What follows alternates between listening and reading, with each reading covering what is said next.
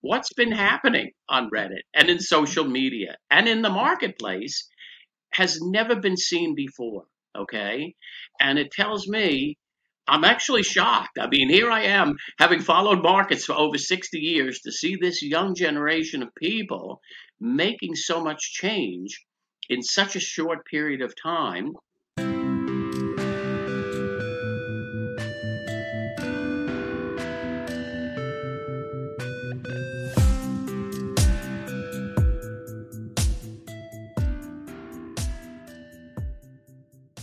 Hi everyone. Before we get started, I have to plug a few quick things. First of all, my book, Brexit, The Establishment Civil War, is now available to order. You can read some chapter previews by following the link in the description below. Our sponsors, ExpressVPN, get 35% off 12 months of ExpressVPN and get 25% off podcast hosting with Podium. Finally, if you're watching this on YouTube, please go check out odysee.com instead. We are hosting all our videos there if you're a creator, you can move your videos across with one simple click and you can earn cryptocurrency simply by watching videos and use it to tip your favorite creators like myself.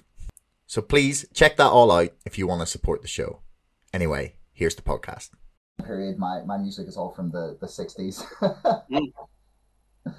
Um, so, hello everyone, and welcome to another episode of Chatter. Today, I have the absolute pleasure to be talking to Carl Hagberg, who is the head of Carl T. Hagberg and Associates and publisher of the newsletter that you were just informing me was uh, founded in 1994 called the Shareholder Service Optimizer uh, about how to get value for money from your shareholders. So, Carl, welcome to the show. Thank you very much for joining me. Thank you. My pleasure. No problem. So, uh, obviously, I came across you when I saw your uh, Ask Me Anything on r slash Superstonk on Reddit, and I was um, just uh, enthralled at some of the stuff you were saying, and, and wanted the opportunity to speak to you to myself. Um, so, so I'm yeah, I'm really pleased that I get to do this.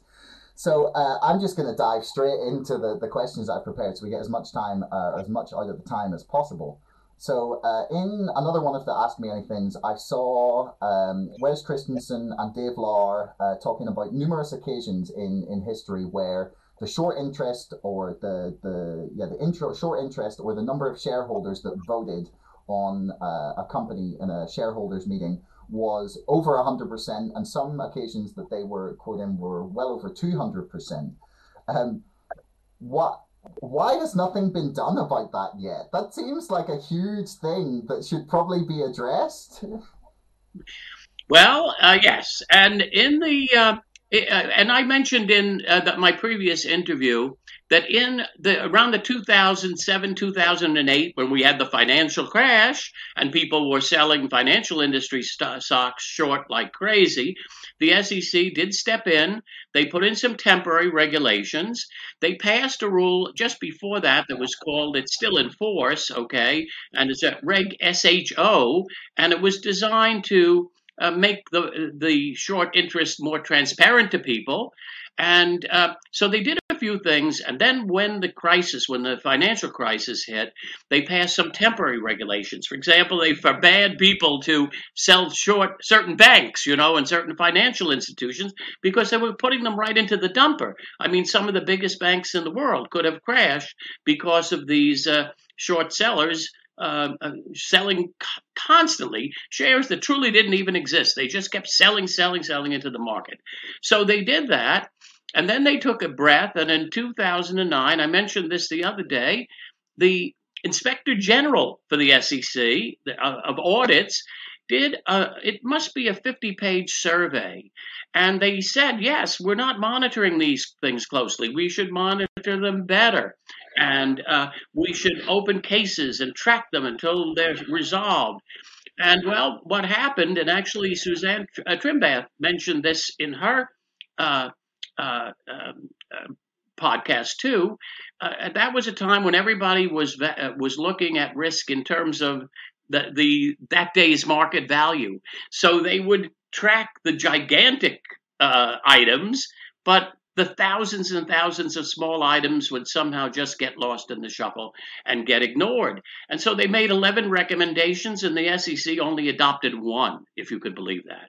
And then since then, they have been, I've written to them, my God, I, they must be sick of hearing from me. I keep writing to them and saying, you must fix the abuses in short selling mainly because back then it wasn't we weren't seeing what we've been seeing this year okay and the end of last year but we were seeing overvoting massive overvoting, and you didn't know whether the real voters were getting their votes in or fake people were getting their votes in, you know? So we've written to them numerous times, public companies have written as well, and I guess it just, it wasn't such a big problem.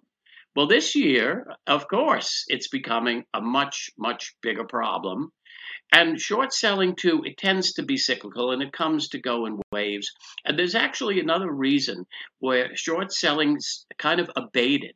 And that is that a lot of the most active investors and the biggest plungers and gamblers, okay, they found a better way to make money which was to put companies themselves into play, to take them over, to take over the board, to put the company up for sale, to uh, merge with another company.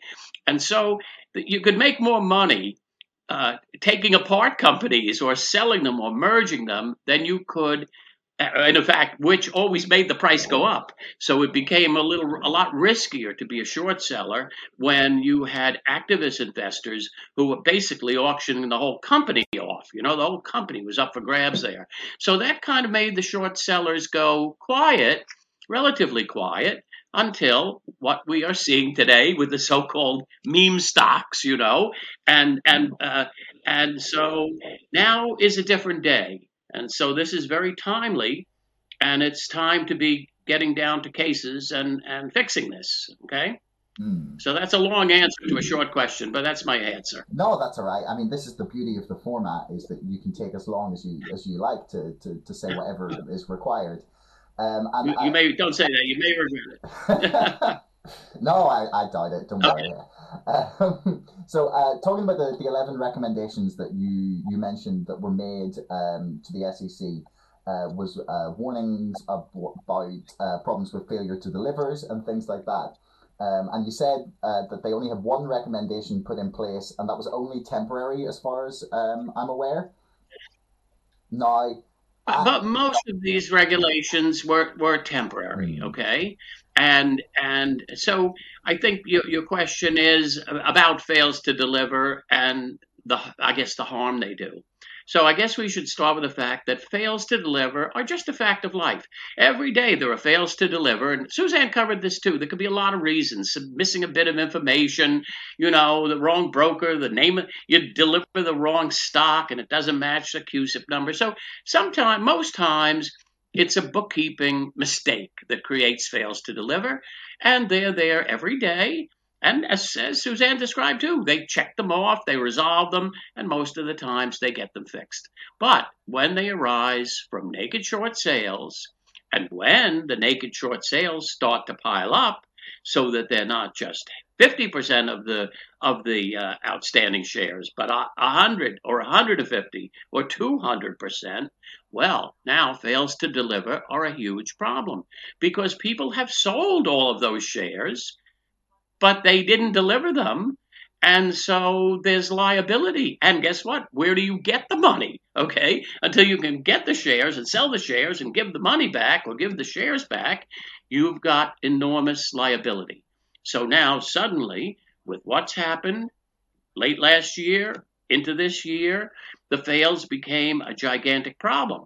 And so DTC, for example, quite properly went to um, what's their name there? Uh, uh, uh, uh oh golly, uh, yeah, Robinhood, and said you got to put up 150 million of collateral or something because they had open trades that weren't settled that were on the order of 150 million dollars worth and maybe more. And so, so when fails to deliver get totally out of hand, as they did several times this year, they became tremendously risky to the financial system as a whole. And it's actually similar to what happened with that uh, with that uh, quasi bank uh, there that lent all that money and then lost track of it all. You know, so that, that that's why it's fails are a problem and why people need to track how big that problem is. And when it starts to get into large, super large dollar values of failed deliveries, there's risk to the entire financial system. Because remember, you can't sell something unless there's a buyer.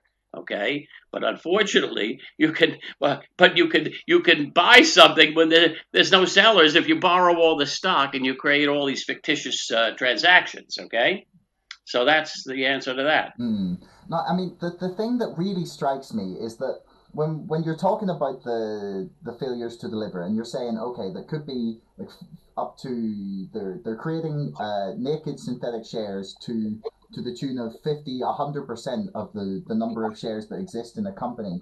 And then like no one just no one produces them. So they're they're basically it sounds like the biggest con in the world and I right, can't right. like honestly I have I have trouble trying to explain what is happening here to people because I'll tell them exactly what right. you've told me here right. and they uh, uh, maybe not quite as articulately but they can't they can't believe it they're like that can't be right like you, you you've right. misunderstood something there like why do you think this this level of, of, of, of fraud essentially is is accepted well, I want to let's not go back and call it a fraud right off the bat, okay? Uh, short selling is is currently legal. It's currently legal to sell short, and some people actually think it's a good thing. I don't agree with them, but they think that. And so, but so what's the problem? We need to explain to the SEC why this is so bad and how dangerous it is when it gets to heights like this, okay?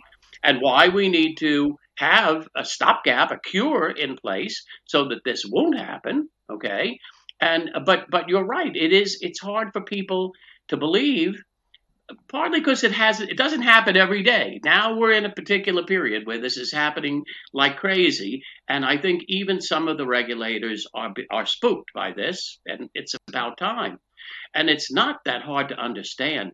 You know, actually, the, I had some real estate transactions. I tried to buy land next to my house one time so I could expand my house. And it turned out that when we did the title search, the owner of the land had sold the land to five different people, all banks. And the banks gave him money, gave him a mortgage, which he never bothered to pay, by the way. Okay. But they didn't do their due diligence. They, they didn't realize that there was only one piece of land there but it had been mortgaged five times. And that's sort of what it, that's almost precisely what's happening in this current scheme of things because nobody is keeping track of who the real owner is, you know? And so it's like same thing. You couldn't sell your cow to six different people, you know, because it's a cow and it either shows up or it doesn't. But a security that you let floating around here in limbo and never you never pay the piper. That's what's happening here. And so it, it isn't it shouldn't be that hard to understand. But here's the other thing, and why it is hard to understand, is the the the regulators, A, they're willfully blind, okay? So when you try to tell them this, their eyes glaze over, their ears stop listening, they start probably singing a song to themselves to eliminate the boredom of having to listen to this, you know, and they think it's all baloney.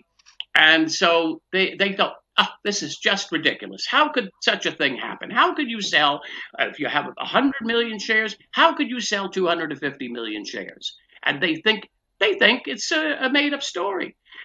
So some are willfully blind, but the, most of the regulators are the regulated. If you look and you say, well, who's in charge of FINRA, the Financial Industry Regulatory Association? Well, it's the CEOs and the CFOs and, you know, the, the uh, chief accountants of all of the companies that are that are being regulated. And so, and the third thing, of course, at the end of every story, there's always it's the money, stupid. People are making billions of dollars lending these fictitious shares over and over and over again. And many of them are honest and upright people. The biggest, uh, some of the biggest uh, villains here are mutual funds. They make significant amounts of money by lending shares into this market, okay?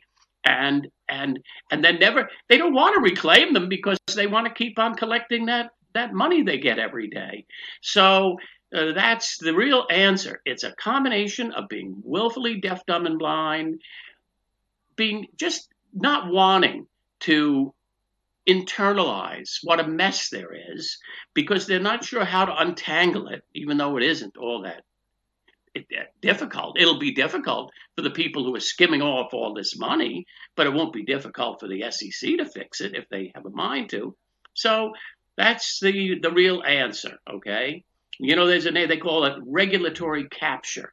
The you know the industry itself, the financial industry, banks, brokers, investment funds, they basically have captured.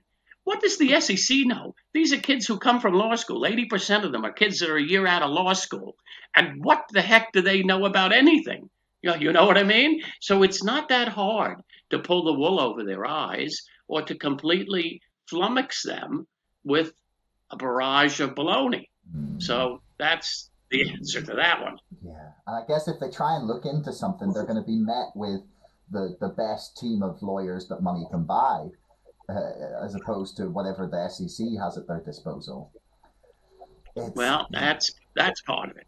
Mm. Now, you're also speaking very much to a, concept called uh, financialization um, and and so yeah, financial capture of, of regulatory agencies and of government bodies, which is um, something that I, I spoke to Nicholas Shaxson, the uh, the author of the Finance Curse, about. Um, so if anyone wants to like hear more about that, um, I'll put the link in the description below.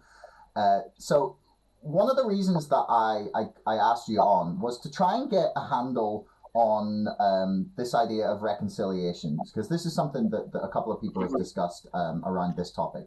So right. what happens when we get to so if we take like a fictitious company um, and uh, we call it Fake News Inc. and they have got to the the, the shareholders meeting and they've realized that uh, a few weeks maybe in advance or a week in advance that 150% of the shares have voted.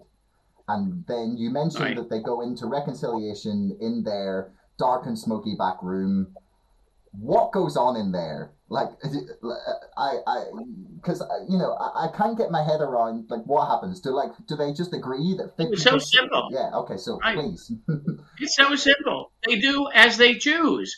They they cast votes out uh, and they take them out and they lower their vote until they are not going over 100 anymore okay and uh, and so oh we, we prove again. We have a million shares. We voted a million because I took back an extra million, you know, but we don't know who they took them from or whether they were the right people to take them from. And uh, in many cases, they're taking them from the wrong people. They're taking them from uh, individual investors who have accounts who paid cash for their shares, okay? And then they're giving the votes and the credit to people who've loaned their shares out. And so we don't know, and no one knows what to do in that dark room. I've been in some of those dark rooms, and some people would say, "Well, we're going to take out all of the latest votes cast. We'll take, we'll just start subtracting today's, yesterday's, day before yesterday's until we get under hundred. Well, these are the people who legally are the most entitled to vote. It's the last vote you cast that counts, okay? Not the first one. Some people will vote a month earlier, and then they'll change their mind and vote again and again but it's only the last vote you you count. Uh, you ca- cast that counts. So some of them are doing this completely backwards. Most are doing it in a totally arbitrary manner, you know, and they are just casting out uh, names and voting positions, and they go, oh, here's, you know, I don't know, uh, uh, some little bank in Switzerland. Who knows them? What are they? They don't even know whether they voted or not. Boom, we'll throw them out. So we don't know what they're doing, really and it's totally arbitrary. And the other thing is that the rules are not entirely clear, okay? Because the, the rules of stock ownership and voting, they all go back to the days when securities were physical items, okay? And I talked at my beginning days in the uh, the paperwork crisis on Wall Street, and the debits always had to equal the credits. And if they didn't. You worked until they did. Well, the debits don't equal the credits anymore once stocks have been dematerialized. So you've got these these, uh, we call them phantom shares floating around. Who knows where they are? Who knows who owned them? Where's the real underlying share? Where is that lodged? Okay. No one even knows. So unfortunately, yes, it takes place in, in, uh, in a dark room in a totally arbitrary manner. And the, the, there are clarifications that need to be made to make it clear who has the right to vote shares. Okay. And once you're the legal owner, guess what? Some of the folks from from the uh, from the Europe, okay, who were involved in GameStop and AMC, their broker is telling them, "Oh no, you don't get a right to vote." They're saying, "Well, where's my proxy? I want to vote my proxy." No, you don't get that. You have a margin account, and I think some of these people were intentionally setting these up as margin accounts. They may have made disclosure, but some of them probably did not. And they arbitrarily decided, oh, you're in a margin account. You you don't get a vote. This is ridiculous. You put money on the barrelhead for 100 shares of stock, you're expecting to get 100 votes. Okay? Not to hear, oh, you have a margin account and you get nothing. Oh, and by the way, I lent the shares to somebody else and I made money, but I didn't share any of that with you. So take a walk. So those are some of the problems that need to be addressed in this uh, in this new era. Yeah. I hope. No, that's that's something funny because there's something I was actually discussing with my my best friend like a few hours ago because I asked him had he voted yet because I have my my shares split across eToro and Stake, which are two platforms you can use in the UK, and he is on Trading Two One Two, but Trading Two One Two have not um, allowed the votes yet from GameStop holders. So uh, he was like telling me that there's a lot of pressure, but um, it, and it seems it just seems like a ridiculous thing. Like if my broker can do it, why can't his? But I wanted to ask. Right, and you know what? Here's here's another thing on, on this. Okay, I'm sorry to interrupt, but some of these uh, throughout Europe and the UK, Many people don't bother to vote at all, okay?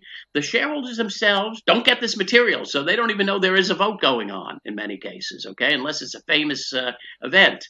So they don't even know this. But meanwhile, their custodian bank, the clearing company, or the custodian bank where the shares are kept, they it's too expensive to them to to participate in the voting system, you need to have an account at Depository Trust Company in New York if you're a, a, a, U.S. listed stock, and so and that's expensive. And they say, well, I don't have that many trades, I don't have that many customers.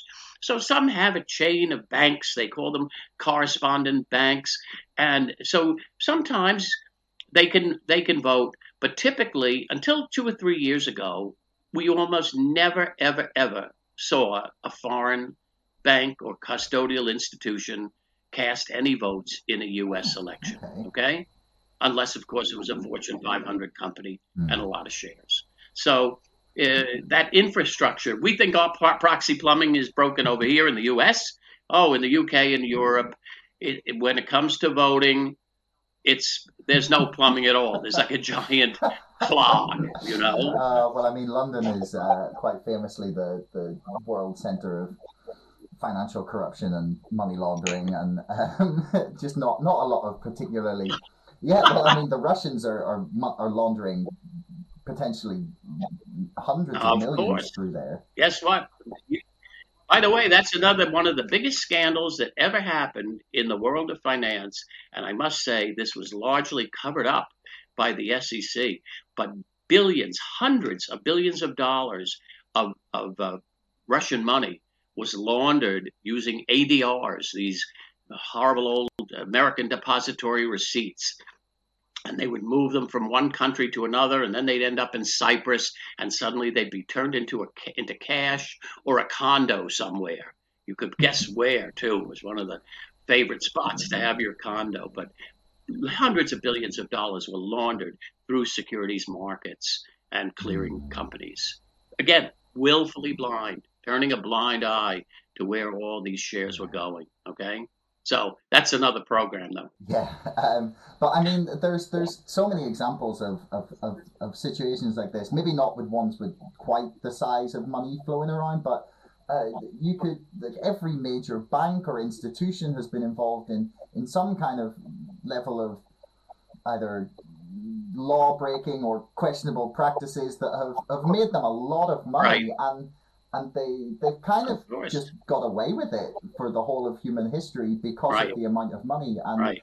this situation is Right. actually finally bringing some light to it and I I don't know what's going to happen Right. but we'll we'll see Um, Right, right, right. This is relatively minor compared to some of the other, uh, the money laundering especially. This is like a little bagatelle, you know, uh, and it only came to light because of the of the GameStop and uh, AMC uh, trades and and uh, and and Hertz and you know and and it, it- to put it in perspective, it's it's scandalous. It needs to be fixed, but it's actually relatively minor in the scheme of things because a lot of people think, oh, my votes don't have any value anyway, but they're they're wrong, of course. But it's it's not it's there's no comparison between what happened in the world of money laundering and what's happening in the world in the world of vote laundering. Okay, vote washing, we'll call it. All right. Hmm. Hmm. So, is there a rule that says that there must only be hundred percent of the shares voted? That, that that is there a or, or is it just sort of a red flag for a company, or is there a specific reason that they go into reconciliation and say we have to have hundred or hundred percent or less? Well, in, in other words, every position. Okay. See, here's the thing: in the aggregate, sometimes, uh, uh, sometimes 100% of the shares are not voted, but still, uh, there are people who weren't entitled to vote who did, and people who weren't entitled to uh, who weren't entitled who didn't. But so each, it never gets discovered until each particular entity that is the custodian for the shares goes over 100 then they go into the dark room and fix so they're under 100 okay and but in the in the high days in the in the uh, 19 uh, um, uh, what what decade am I looking for here? Uh, in the 19 uh, aughts, so I call them the noughties, the uh, the uh, the 19. What am I saying? I, in any event, yeah, the, the, the late 1900s, let's say. The uh, where was I going with this? Um, people were going way, way, way over 100. They would go to their meeting, their annual meeting, and they would get the report because they hired somebody to count up the votes, and that person would tell them, "Oh, we have 200 million votes," and they said, "Well, I only have 50 million shares. How could this be?" So back they would have to go to the dark room to start crossing things out until they could get down to the 50 million. Okay. So, uh, but it doesn't happen that often because normally only, you know, if 80% of the people vote, it's a lot. And it only gets that high because it, institutions here, um, institutional investors are required by law to cast votes because the Department of Labor said your votes have value and you must cast your votes. So big investors always cast their votes. Little investors often don't cast their votes. So it's rare that people do actually go over 100. Okay? Mm-hmm. So that's that one. So the, the the thing I'm really curious about is is sort of what happens now when we get to next week and we have the GameStop sh- uh, shareholders meeting, and they, for example, say it's just 120 percent of the float is uh, has voted. Is there a historical precedent for the shareholders revolting if some of the votes try to be like cancelled out or I, I like I don't know what the mechanism is. So, say you're a shareholder No. and you have heard that your Right. vote hasn't been counted because it's been struck off for whatever reason. It's been Right, crossed out in the dark room. Like what Right. what reconciliation do shareholders have if they find this out? Or do they ever even find it out? They never find it out because it gets fixed before the meeting convenes, okay? You can't really have a meeting and say that you have 110% of the shares voted, okay? You, you're lucky if you can say you have 80% or 79%. So, yes, I mean, and that's another reason why this problem doesn't get the attention it probably deserves. It's hiding in the background and it gets the, the votes get washed before the meeting convenes, okay? So, uh, once people were wise to this, uh, you know, and most people are usually using professional tabulators, so they're not going to send in their vote that that's 10% over what they're entitled to vote. They fix it. They go back to their clients and say there are some mistakes here. Give, give fix it, and then the client comes back with a, a better answer. Okay. But we don't know whether it's how they got to that answer, you know. But it's as long as you didn't go over hundred, you pass the test. So one of the things that people have spoken about is a way that that there could be, I don't know, some sort of way to combat or counter this idea of 100% or more of the shares being voted is if they issued a dividend um, to shareholders. And that would be one way of attempting to kind of call the bluff in a way. Like, what's like is that is that something that's real or or how powerful can that possibly be? Um, what's the deal yeah, with that? Basically, it's it's wishful thinking, okay? Because many companies who pay dividends get in the same bind. The the systems that keep track of the dividends are pretty good ones. They are the debits and credits match. You know, if you think you're getting a hundred thousand dollar dividend check in the mail, you, you don't want to be getting an eighty thousand dollar one.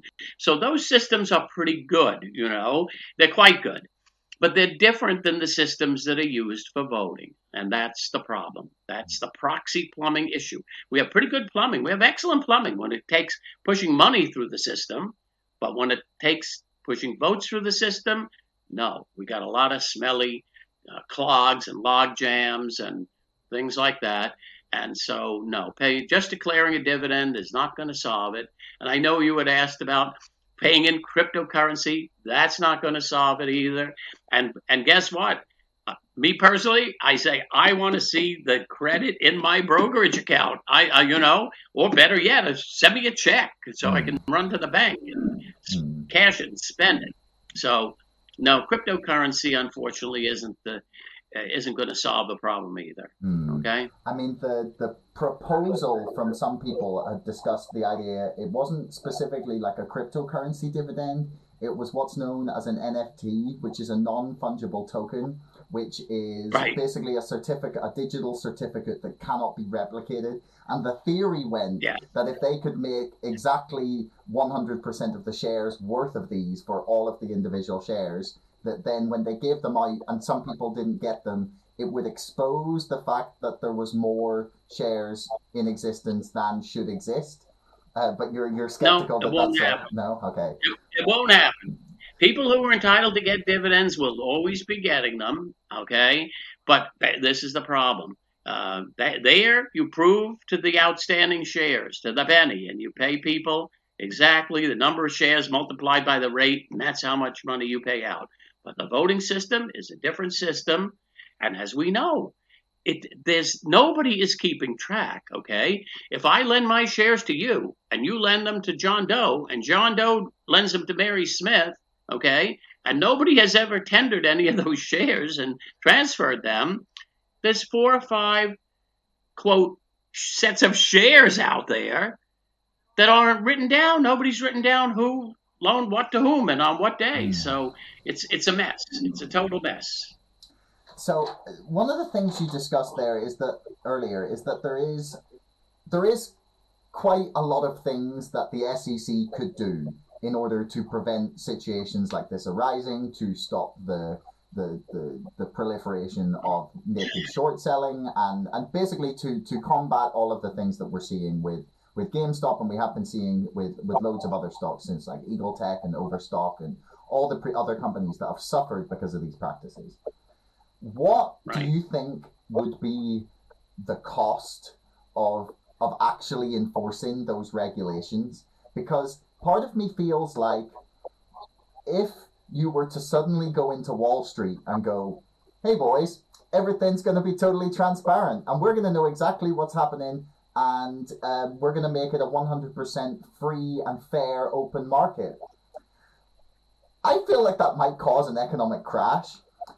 That, that's just no, no, it wouldn't. No, it wouldn't. No, I would be, I would be more fearful of a crash if people were to lose confidence in the uh, the uh, integrity of the systems themselves. Okay, as I say, if you don't get, if we weren't getting our money, then people would be up in arms. But if it's only votes, people go, oh well, what the heck? I wasn't too. Now, that's not a, such a big deal. So no, it's not. It's not going to be like that. But they can fix this with really basically the stroke of a pen. They do need greater transparency. One of the things that the SEC did way back when was to say you need to disclose your your uh, short interest, you know, your open short interest. And then we need to report it and somebody needs to monitor it and say, wait, it's too high. You need to reconcile here. You need to straighten this out. But there's, there, there's no real mechanism. There's no enforcement of that. Okay.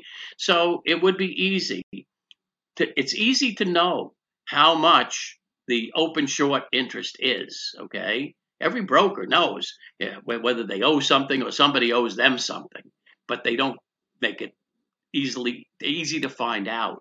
But it is easy to find out okay? And then all you really need to do and my understanding is that this is what they are either doing or planning to do in the UK and that is that after 5 days you must close out any open short positions that you have by delivering the shares if you don't have them, you got to go into the market and buy them. If you don't, uh, if you delay, the clearing corp will go into the market, buy the shares, and debit your account for the cash. Okay, and problem solved. And uh, going back to what I said at the very beginning, fails to deliver are part of a normal. That's part of a normal background noise, and so you can make allowances for the dollar amount or the percentage of the outstanding. You say, well, if the open short interest is a 10, 15% of the outstanding, well, the sky isn't necessarily going to fall in on us. But if it's 100%, 150%, yes, the sky can and will fall in on you, okay? If if bad things happen. So that's all you really need to do is to have a rule that says after 5 days if your short interest is more than 5% of the outstanding, or uh, 5% of the dollars worth outstanding, you will either buy in or we will, we, the clearinghouse, will buy you in and debit your account for the cash. Okay? And so it's not that complicated. Mm, that sounds like a really positive move, actually. I hadn't heard that that was going to happen in the UK. Um, I will definitely look at that because they're well, normally incredibly resistant in, in the UK to uh-huh. any sort of regulation of, of uh, of finance, uh, especially post Brexit. That's meant to be like our selling point that we're going to be a slightly deregulated market off the coast of Europe.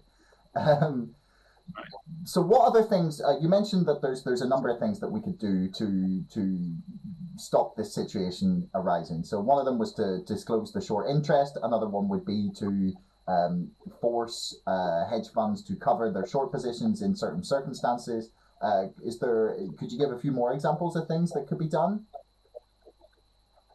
Well, I think the thing that needs to be done, and that we're starting to do here uh, using social media, is to use the power of people who know, who, who understand this, okay, and who have figured it out to make some noise and uh, and persist with the the regulatory bodies. And and as I said uh, during the last uh, session I had, I'm quite impressed with uh, Gary Gensler. He's a very smart guy.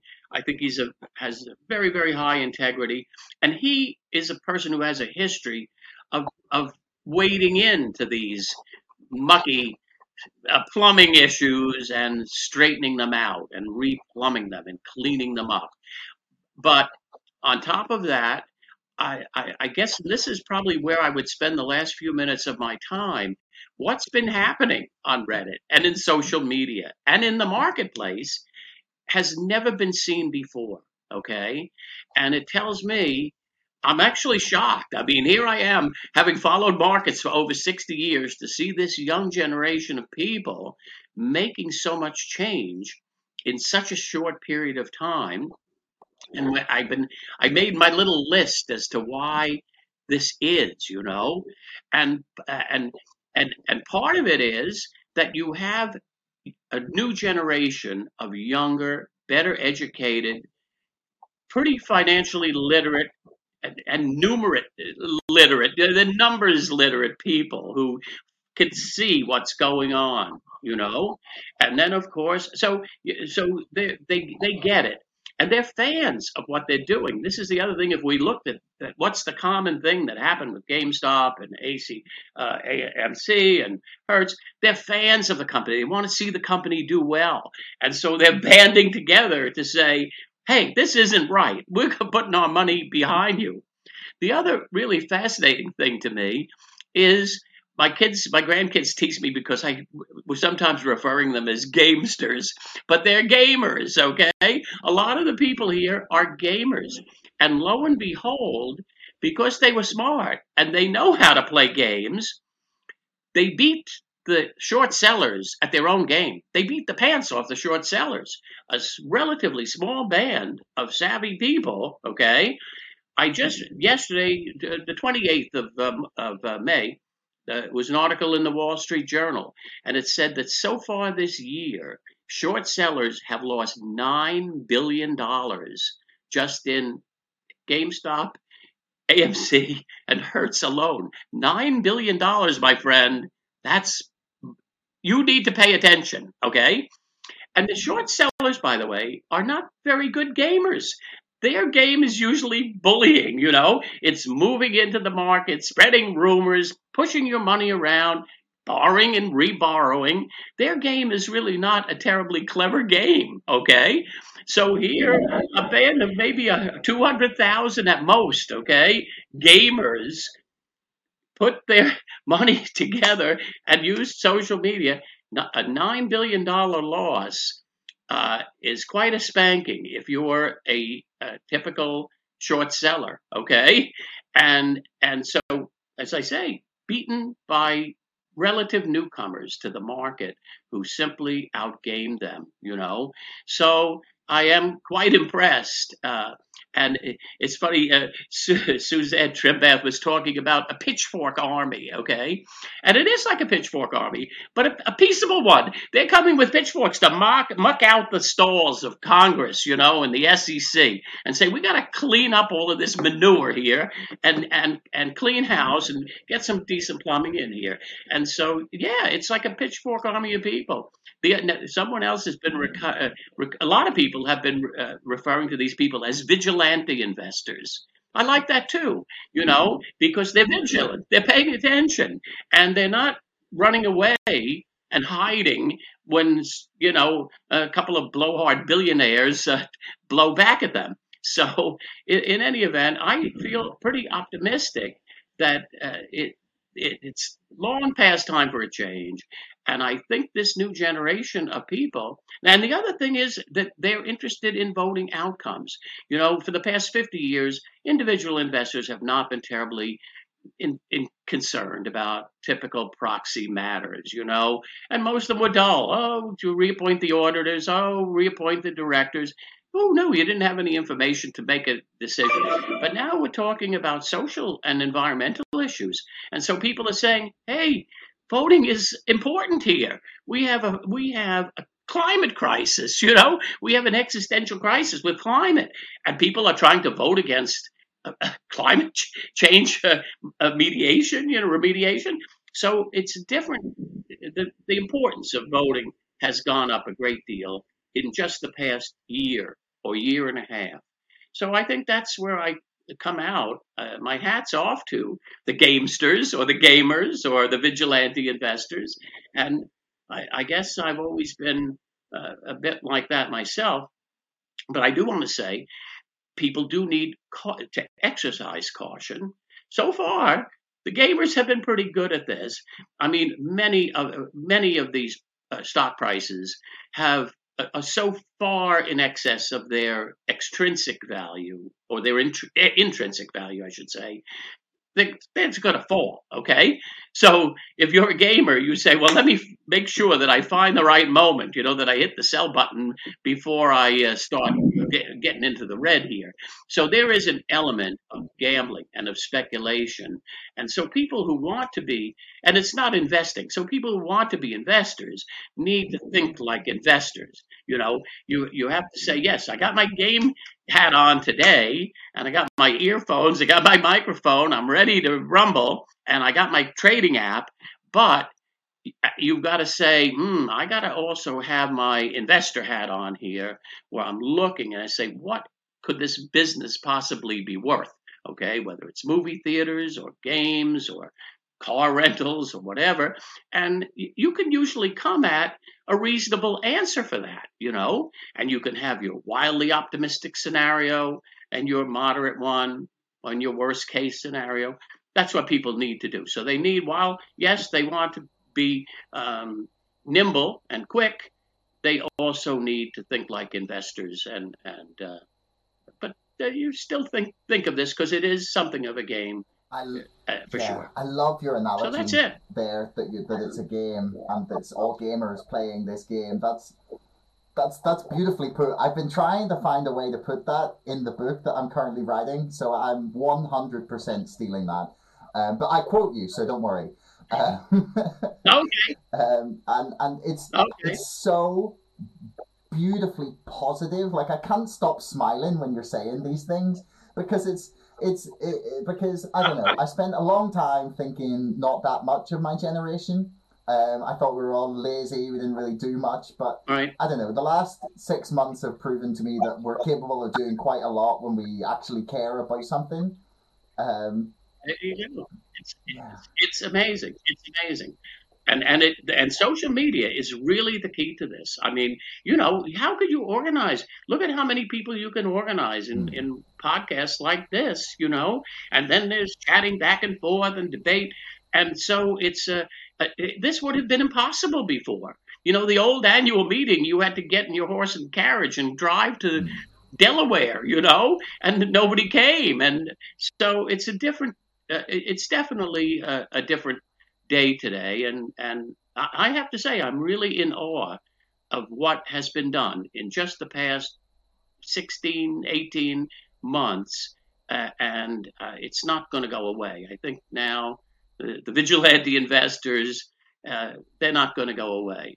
So, mm-hmm. anyway, yeah. that's it. Yeah, I mean, the someone someone said the other day on on I think it was uh, one of the Reddit threads I was reading. They said that uh, the gamers always try to go for the high score. Um, so, uh, like, yeah, everyone yes. be be a little careful. But do you have time for one yes. one more quick question here, Carl? Sure. Lovely. Um, so the the last thing I wanted to see um, to ask was whether you see some some genuine reform coming out of this uh, beyond. I know we've seen some uh, SEC, DTCC like regulations put in place, but do you see like major root and branch reform coming from this of the financial system? Maybe like a few little regulations around short selling. Like, what do you see coming of this whole saga? Well, you know, let's be let's be clear. Most of our financial system is in wonderful shape. Okay, and in fact, this is this is an important thing. I was actually going to start out by giving you a little bit about my history and my background. But if you look for my entire lifetime, uh, for the past 50, 60 years, stocks have returned more money. It's been the best investment known to man, except maybe for baseball cards, collectible baseball cards, you know? And uh, so the total return from the stock market, it's just been an engine of tremendous wealth. And it works, by and large, it's worked well. So we need to keep this all in perspective. You know what I mean? So I, I'm happy to see the young right now. A year ago in the U.S., individual ownership of individual stocks was at its lowest point in like 60 years. Okay. Really? And um, yeah, and now last year I think there's something like maybe 10 or 15 million individual investors came into the stock market. And many of them did so not through mutual funds or iShares or ADRs, but by buying stocks in companies that they know, they like, they understand the product. It's the most basic. This is like the Warren Buffett principle of investing. Buy companies that you know, that you like, where you trust the management. So I feel extremely optimistic about this. I think the economy's going in the right direction. I think people are rightly looking at stocks as an engine of wealth, okay? And uh, there's another issue here, too, by the way. That most of this enormous wealth that's been created by the stock market has gone to the 1%, okay? To the chairman, the chief executive, the chief operating officer, and they collect all the dividends. They collect all the stock price appreciation. Individuals were sitting on the sidelines with empty pockets. So I'm happy to have to see individual investors coming back into the market.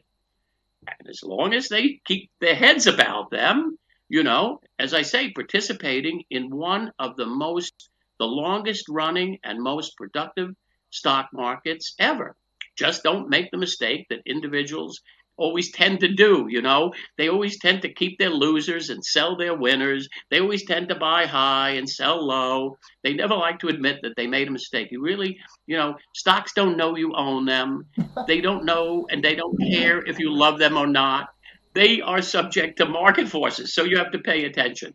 And the other thing I would say at the very end, I say this to everybody when it comes to investing. I tried in my first uh, outing here to try to make things simple and to, you know, tell you, focus on, uh, as, and think as an investor.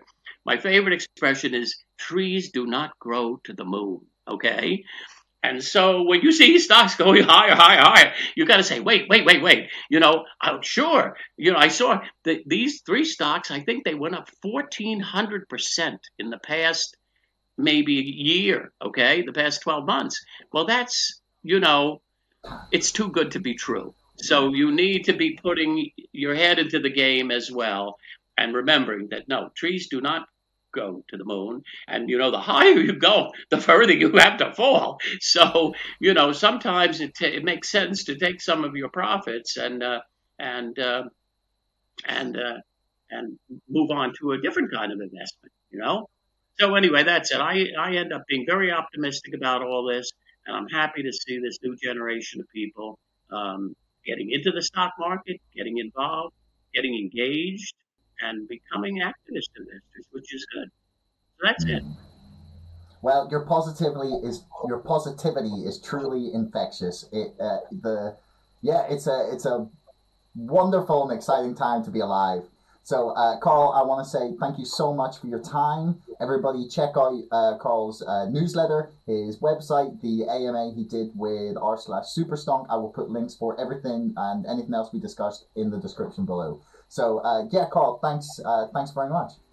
It was great fun talking with you, and be well and keep it up, okay? Thank you.